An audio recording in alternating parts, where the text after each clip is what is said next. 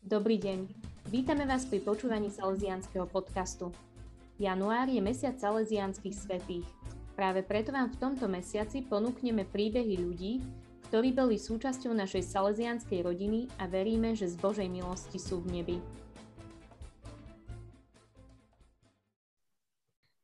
Preto mi dovolte privítať medzi nami jeho manželku Teresku. Pekne ťa vítam, Tereska. Ďakujeme, že si prijala pozvanie. Ďakujem aj ja veľmi pekne. Tereska, prosím, povedz nám niečo o Lacovi, kde sa narodil, vyrastal, ako ste sa spoznali. Laco sa narodil v Kendiciach v chudobnej rodine. Bol najstarší z piatich súrodencov. Keď mal jeho otec 39 rokov, prišiel o obe nohy nad kolenami a preto všetká starostlivosť o domácnosť a súrodencov ostala na jeho matke a na Lacovi. Mal vtedy len 13 rokov. Celú svoju mladosť prežil v Kendiciach. Ja pochádzam z Radatic.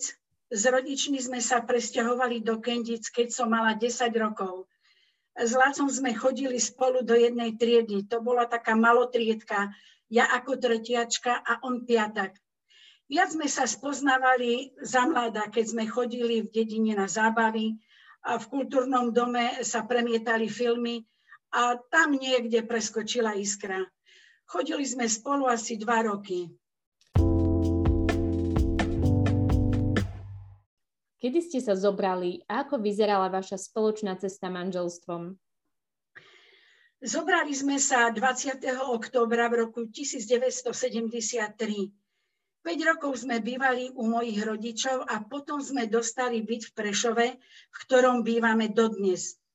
Do bytu sme sa nasťahovali s tromi cerami, Monikou, Tonkou a Zuzanou. V roku 1989 sa nám narodila už tu v Prešove Lucia a o 7 rokov po nej ešte syn David. Manželstvo sme prežívali v pokoji. Boli aj radosti, aj starosti. No, každý problém sme sa snažili vyriešiť v pokoji a porozumení. Laco nebol konfliktný typ a spoločne sme sa snažili vychovávať deti v kresťanskom duchu. Ako ste s Latom spoznali Salesiánov a čo vás inšpirovalo k rozhodnutiu stať sa Salesiánmi spolupracovníkmi? Salesianov sme spoznali ešte za totality cez naše cery, ktoré tajne chodili na dievčenské stredka. My sme ich chodili eh, variť na duchovné cvičenia v kostole u Františkanov sme sa na omšiach stretávali s Kovaľovcami a Pivkovcami, e, v súčasnosti tiež salesiani spolupracovníci z Prešova. Hanka Pipková bola mojou spolužiačkou ešte z Kendic zo základnej školy. Pipkovci nás oslovili, či by sme nechceli chodiť do rodinných spoločenstiev. Rozhodli sme sa prijať a po nejakom čase sme sa aj my stali animátormi nášho spoločenstva. O niekoľko rokov nás oslovili zase Kovaľovci, či by sme nechceli vstúpiť do Združenia Salesianov spolupracovníkov.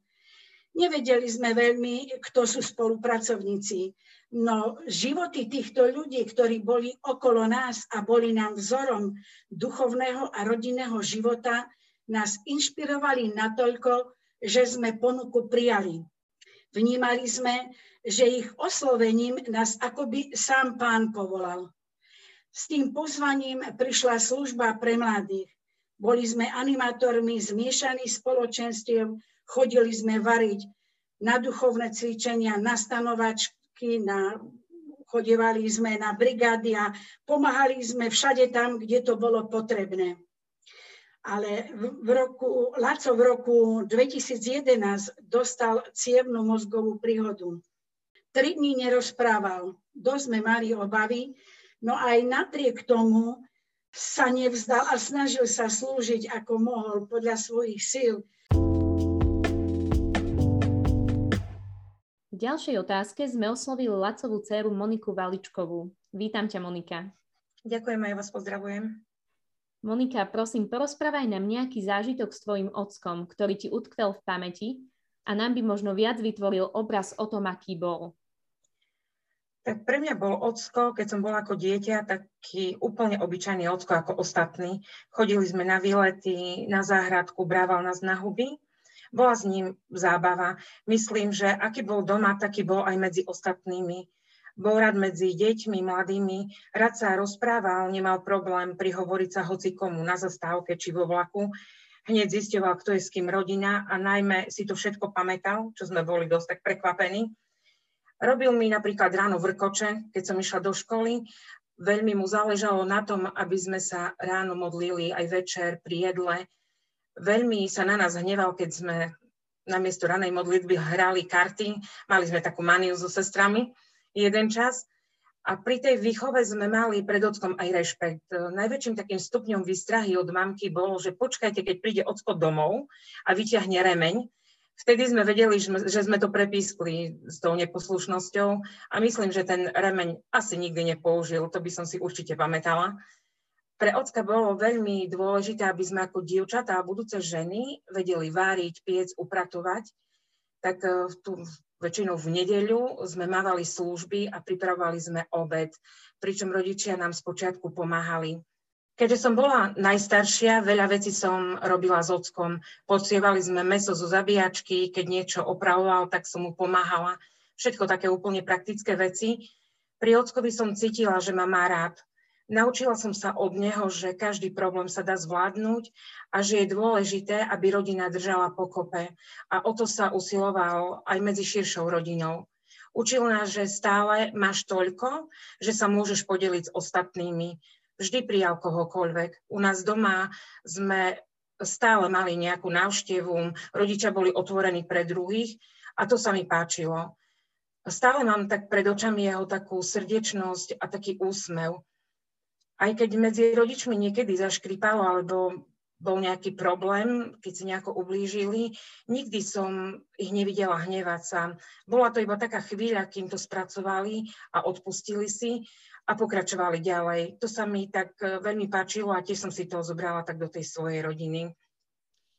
My vieme, že aj ty, aj tvoje sestry sa aktívne angažujete u Salesiánov. Patrí to medzi nejaké pomyselné dedictvo, ktoré vám Ocko odovzdal. Čom ťa napríklad Ocko inšpiroval? Asi je to také prepletené, že rodičia cez nás sa dostali k Salesiánom a my cez nich tej angažovanosti myslím, že je to také krásne dedictvo, ktoré nám Ocko zanechal. Najviac ma tak Ocko inšpiroval tým, že bol všímavý na potreby iných. Vedel si všimnúť, že je niekto smutný, že sa trápi, že ho treba vypočuť. Jeho také otcovské gesto bolo, keď zo zadu ťa objal, chytil ťa za rameno a vtedy si pri ňom človek dokázal otvoriť srdce. Myslím, že to môžu potvrdiť mnohí. Prejdime teraz od spomienok Lacových blízkych k ľuďom, ktorí ho poznali z Oradka. Oslovili sme spolupracovníka Juraja Kovaľa. Ahoj Juraj, srdečne ťa, ťa vítam. Ahoj. Porozprávaj nám prosím o tom, ako ste sa s Lacom spoznali. Spolupracovali ste spolu na niečom v Prešovskom salesianskom diele? Lácko Dobrovič. Lácko to bol úžasný kamarát a brat. Spolu sme toho preskakali veľmi veľa. Spoznali sme sa niekedy v 80. rokov, no minulého, minulého storočia samozrejme, keď spolu s manželkou sa začlenili do rodinného spoločenstva. V roku 1992 zložili prísľub Salesianov spolupracovníkov. Odtedy naša spolupráca sa veľmi zintenzívnila. Každý rok sme spolupracovali na príprave na výstavbe stanového tábora, potom na službe varenia na niektorom, na niektorom z turnusov. Samozrejme, že aj na buraní tábora, na skladovaní materiálov. Okrem toho Lacko bol poverený e, správcom našej chalupy v ruských Pekranoch. Ešte predtým, keď bola Drenica, sme mali chatu, alebo chalupu, ako sme volali v ruských Pekranoch tak on tam bol správcom. Tak tam sme spolu urobili kopec potrebných prác. Keď sa začalo s výstavou chaty na Drenici, tak sa naše aktivity na tomto mieste znova stretávali. A pokračovali samozrejme aj po jej uvedení do prevádzky. Keď sme prišli do dôchodkového veku, tak naše spoločné aktivity neprestali, ale možno, že ešte sa aj zintenzívnili, bo sme mali už viac času. A najmä pri pomáhaní v Salesianskom stredisku. Vytvorili sme štvorčlenú skupinu, takú partiu, ktorá každú stredu na stredisku pomáha. Pomáha preto, aby bol chod strediska čo najmenej problémový. A tak, aby sme mohli naplňať to naše salesianské poslanie ku mladým. Mladí nás nazvali muškatieri. Neviem, prečo takýto názov nám vymysleli a tak nás, nás volajú do, do dnes muškatieri. Svoju pomoc sme presmerovali aj na novú chatu na Zlatej bani. A keď spomíname na, na Lacka, tak poslednou aktivitou, ktorej sa Laco zúčastnil, aj keď už bol chorý, bola príprava jedľových konárov na adventné vence. Bolo to v novembri 2019 a zakrátko na to 11. decembra si ho pán života a smrti povolal k sebe. A ako by si opísal Láca ako Salziana spolupracovníka? Čo pre neho bolo charakteristické? Lacko ako, Lacka ako Salziana spolupracovníka charakterizovalo predovšetkým, že bol pripravený povedať vždy to salesianské, keď bola potreba, idem ja. Bol vždy pripravený pomáť všade, kde bolo potrebné tak v salesianských dielach, ale aj kdekoľvek inde, kde bola potreba. E, myslím, že veľa by o tom vedela povedať aj Hanka Zboranová, ktorá keď ovdovela, tak e, Lackovi a jeho rodine našla veľkého a nezištného pomocníka. Ďalšou jeho vlastnosťou bolo, že bol veľmi pravdovravný. Nikdy sa nevyhováral, keď sa niečo nepodarilo, ale pokorne priznal, chybil som, alebo urobili sme chybu. Ináč, aspoň ja za seba, keď môžem hovoriť, vždy máme takú tendenciu sa vyhovoriť na, na okolnosti, že toto alebo takto, ale, alebo, alebo nevychádzať s tým, s tým vonku. Ale Laco vždy povedal pravdu bez okolkov. Okrem toho bol to človek, ktorý bol veľmi kamarátsky a mal aj tú vlastnosť, že vedel sa každému prihovoriť. Jednoducho bol tvorcom pokoja. No, o Lacovi by sa dalo hovoriť veľmi veľa. Ja osobne som prežil s ním e, veľmi veľa času, takže nechcem byť rozlačný a nechcem zdržiavať, ale bol to úžasný človek. To, čo som spomenul, bolo len to, čo sme robili spolu, ale isté, že nie všetko. Okrem toho, čo sme robili spolu, mal aj svoj ďalší apoštolát aj so svojou manželkou Terkou. A s Lácom sme si pomáhali e, nielen v tých salesianských dielach, ale aj e, v rámci našich rodín. Teda žili sme ako bratia. Neho pán odmení za všetku jeho ochotu a pomoc.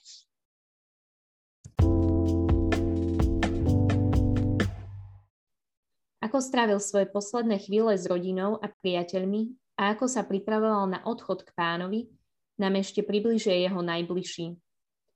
Tereska a Monika, ako by ste opísali Lacov odchod k pánovi?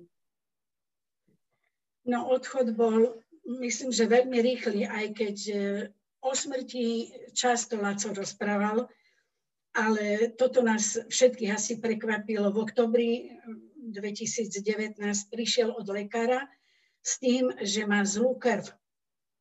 Poslali ho na hematologické vyšetrenie zistiť, čo sa deje. Potvrdila sa choroba krvi leukemia. Sice nie je úplná, ale že na hrane. Vtedy vyslovil slova, tak už sa mi to kráti. Začal chodiť na chemoterapiu. Upozornili ho, že to bude dlhodobé liečenie a aby si dával pozor pri tretej, štvrtej dávke, že to bude mať slabú imunitu, možno žiadnu a mohol by dostať zápal plúc.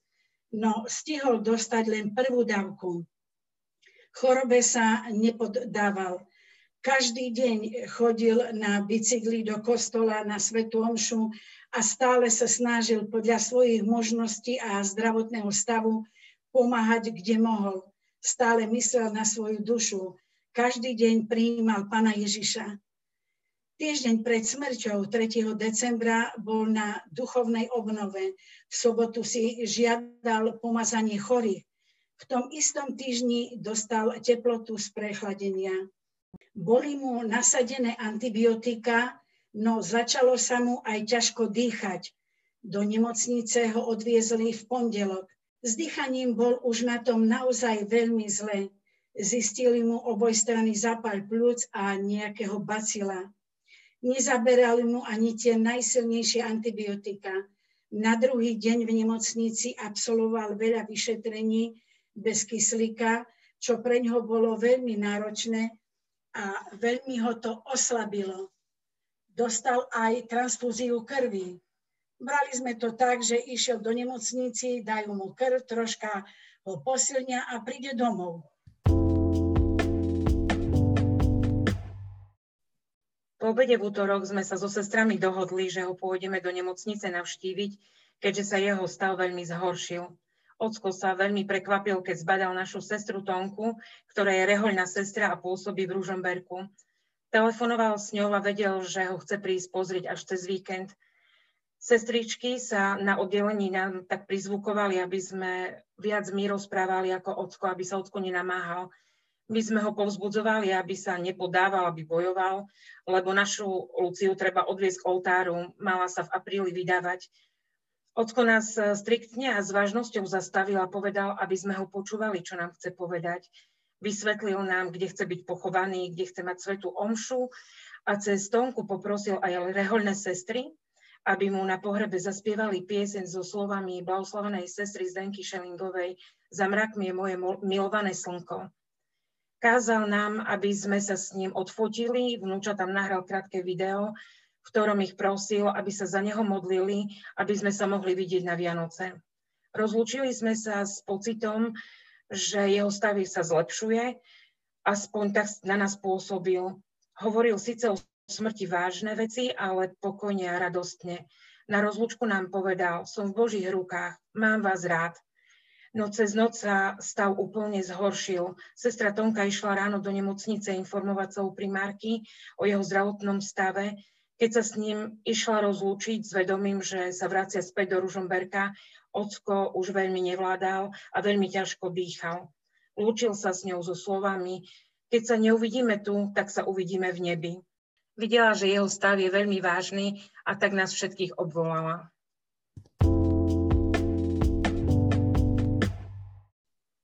Boh nám doprial stretnúť sa pri Ockovi poslednú hodinu jeho života tu na zemi. Bola to streda 11. decembra 2019. Ocko už nerozprával. V to ráno mi zavolal otec Marian Maťaťa z Košic, že by rád navštívil Laca, lebo sa dopočul, že je v nemocnici. On totiž nevedel, že zomiera. Ja som to vnímala, že to prišiel Boží posol, a som presvedčená o tom, že ak si verný Bohu, Boh sa nedá zahambiť. A ešte v tú poslednú hodinu mohol Laco prijať pána Ježiša a odišiel do väčšnosti. Bola to taká veľká Božia milosť, že sme sa tam stretli, celá rodina a k tomu aj kňaz. Až kým nevydýchol, spolu sme sa modlili. Bolo to síce smutné, lebo nám odchádzal náš milovaný človek, ale aj veľká radosť, že odchádza s Ježišom. Pohreb sa uskutočnil podľa jeho vôle a túžby, aj keď sa to komplikovalo a vyzeralo, že to tak nebude. Obracali sme sa na ocka a vraveli sme mu, že on je v nebi a nech to tam zariadi, lebo my s tým nevieme pohnúť.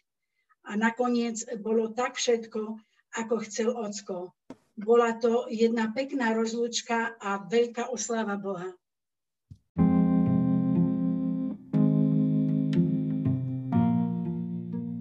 Dúfame, že prostredníctvom tohto podcastu sme vám priblížili život a pôsobenie Láca Dobroviča. Bol Salesianom spolupracovníkom 27 rokov. Spolu s manželkou prijali a vychovali 5 detí. Zomrel pred dvoma rokmi v decembri 2019 po boji s rakovinou.